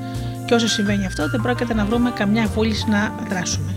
Εδώ ξεκινά ο ρόλος του εργαλείου της διακύβευσης. Κάθε φορά που ενεργοποιείτε τη διακύβευση, διαλύετε τον αρνητισμό και αφυπνίζετε τη βούλησή σας. Συμβαίνει όμως και κάτι ακόμα. Η δύναμη της βούλησής σας επιδρά και στους ανθρώπους γύρω σας. Στο παράδειγμα με τον ατιμοθάνατο είναι σαν να παίρνει κάποιος παρευρισκόμενος στην πρωτοβουλία να παράσχει τις πρώτες βοήθειες. Αμέσως ο ένας άλλος παρευρισκόμενος αφυπνισμένος από την κρισιμότητα της κατάστασης μπορεί να καλέσει το ασθενοφόρο. Σύντομα όλοι γύρω σας κινητοποιούνται. Αν ας εξετάσουμε λίγο την προσωπική μας εμπειρία από την χρήση της διακύβευσης και ας δούμε την επίδρασή της στην κοινωνία γύρω μας. Πριν ξεκινήσετε, φανταστείτε μια συνηθισμένη περίσταση από τη ζωή σας όπου θα έπρεπε να ενεργοποιήσετε τα εργαλεία, αλλά δεν το κάνατε. Κλείστε τα μάτια και θυμηθείτε την εικόνα με τον εαυτό σας στον ακροκρέβατο. Και εκεί ο τιμοθάνατος εαυτός σας βλέπει που έχετε παραλύσει και σας προτρέπει να μην χαραμίσετε την παρούσα στιγμή, δημιουργώντας μέσα σας μια έντονη αίσθηση σπουδής για τη δράση. Με τα μάτια πάντα κλειστά, χαλαρώστε για μια στιγμή και κοιτάξτε γύρω σας. Η βούληση που δημιουργήσατε έχει προσελκύσει στριατιές άλλων ανθρώπων.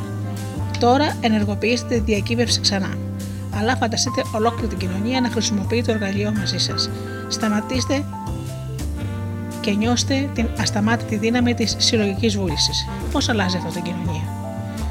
Η παραπάνω εμπειρία αποκαλύπτει γιατί η διακύβευση είναι το πιο σημαντικό εργαλείο. Η κοινωνία μας αποτελείται από ανθρώπους αποκαρδιωμένους. Νιώθουμε όλοι μας προσωπικά ανίκανοι να επιφέρουμε την αλλαγή. Με αυτόν τον τρόπο είναι αδύνατο να θεραπεύσουμε το πνεύμα μας. Κάνουμε όμως λάθος. Η εικόνα που φανταστήκατε πριν από λίγο δεν ήταν απλώς μια άσκηση για το καλό σας. Οι δυνάμεις που νιώσατε έχουν την ισχύ να σώσουν την κοινωνία. Μην περιμένετε άλλους να σας καλέσουν. Κανείς δεν είναι πιο κατάλληλος από εσάς.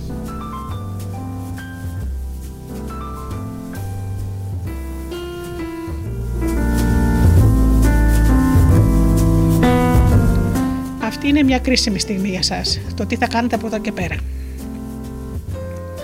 Αν παραμείνετε προσκολλημένοι στην οπτική του καταναλωτή, θα ξεχάσετε τα περισσότερα από όσα ακούσατε. Δεν θα μείνετε απλώς ασυγκίνητοι, αλλά θα έχετε απαρνηθεί τη σημασία της ίδιας της εξέλιξης για τον εαυτό σας και τον κόσμο. Αν όμως φιλοδοξείτε να γίνετε δημιουργοί, ο αγώνας σας δεν τελειώνει εδώ.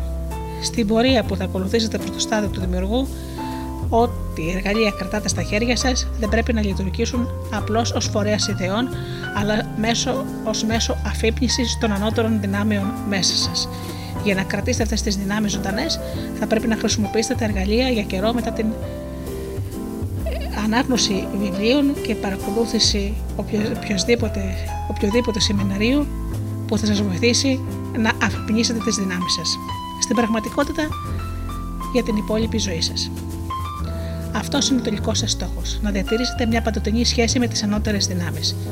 Πείτε μας τρελούς αν θέλετε, αλλά δεν θα ικανοποιηθούμε με τίποτα λιγότερο. Και αν φιλοδοξείτε πραγματικά να γίνετε δημιουργοί, ούτε κι εσείς θα ικανοποιηθείτε με τίποτα λιγότερο.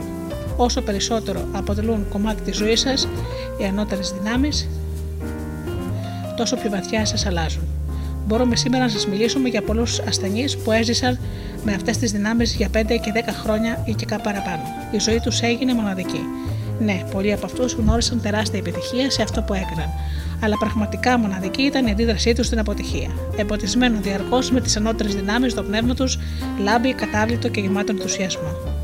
Όταν πλησιάζουν δυσκολίες, οι άνθρωποι αυτοί καλοδέχονται, γνωρίζοντας ότι έτσι θα βαθύνουν οι σχέσεις τους με τις ανώτερες δυνάμεις. Ανταμοιβή τους είναι η εσαΐα στήριξη που λαμβάνουν από κάτι ευρύτερο που τους υπερβαίνει. Η διαπίστωση αυτή τους χαρίζει ακλόνητη αυτοπεποίθηση. Ζουν πληρέστερες και πιο γεμάτες ζωές από ό,τι θα φανταζόντουσαν ποτέ, ενώ εμπνέουν και τους άλλους να κάνουν το ίδιο. Αυτοί οι άνθρωποι απολαμβάνουν το πιο σπάνιο αγαθό, την αληθινή ευτυχία. Οι περισσότεροι δεν τη βρίσκουν ποτέ γιατί την αναζητούν στον έξω κόσμο. Η επιτυχία όμως δεν καταφτάνει ποτέ, γιατί την ψάχνουμε σε λάθος μέρος. Η αληθινή ευτυχία είναι η διαρκής παρουσία των ανώτερων δυνάμεων στη ζωή μας. Και το σύμπαν έχει σχεδιαστεί έτσι ώστε οι ανώτερες δυνάμεις να είναι διαθέσιμες ανα πάσα στιγμή. Πρέπει απλώς να χρησιμοποιούμε τα εργαλεία και να παραμείνουμε συνδεδεμένοι μαζί τους. Όταν το κάνουν αυτό αρκετοί, η νέα πνευματικότητα δεν θα είναι απλώς μια ιδέα, θα γίνει ένας ζωντανός οργανισμός, η μοίρα του οποίου εξαρτάται από την προσπάθεια ανθρώπων σαν εσάς. Η νέα πνευματικότητα απαιτεί να προχωρήσετε πέρα από τα ωριά σας και να κάνετε τις δικές σας ερωτήσεις και να φτάσετε σε νέες απαντήσεις για το ανθρώπινο πνεύμα. Δεν πρόκειται απλώς για δική σας ωφέλεια. Η νέα πνευματικότητα θα πεθάνει χωρίς τη διαδικασία αυτή. Το μέλλον είναι η δική σας ευθύνη. Μοναδικός σας σκοπός είναι να μπορέσετε εσείς ως δημιουργοί να δώσετε με τον μοναδικό σας τρόπο μια νέα όθεση μπροστά στη νέα πνευματικότητα ανεξαρτήτως των συναισθημάτων στις οποίες ζείτε. Αν το κάνετε αυτό, η σύνδεση ανάμεσά μας θα είναι πάντοτε διαθέσιμη, ακόμα και αν εμείς οι ίδιοι προσωπικά δεν θα συναντηθούμε ποτέ.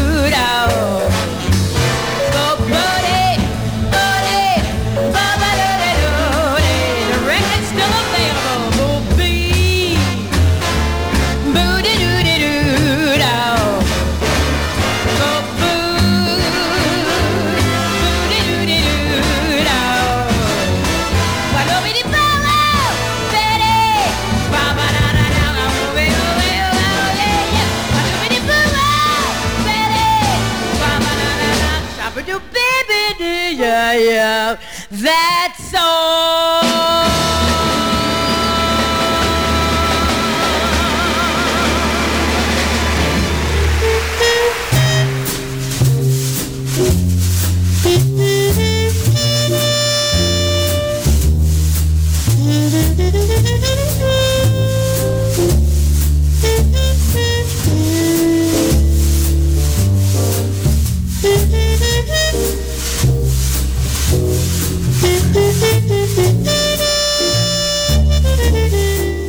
Αγαπημένοι μου φίλοι, η εκπομπή «Άνθρωποι και Ιστορίες» με τη Γεωργία Αγγελή έχει φτάσει στο τέλος της. Σας ευχαριστώ πολύ για αυτές τις 2 ώρες που ήμασταν εδώ μαζί στα Studio Delta. Ανανέωνω το ραντεβού μας για την επόμενη Παρασκευή στις 8 το βράδυ, όπως πάντα. Και ως τότε, φίλοι μου, σας εύχομαι από καρδιάς να περνάτε καλά, να είστε καλά και αγαπήστε τον άνθρωπο που βλέπετε κάθε μέρα στο καθρέφτη. Καλό σας βράδυ.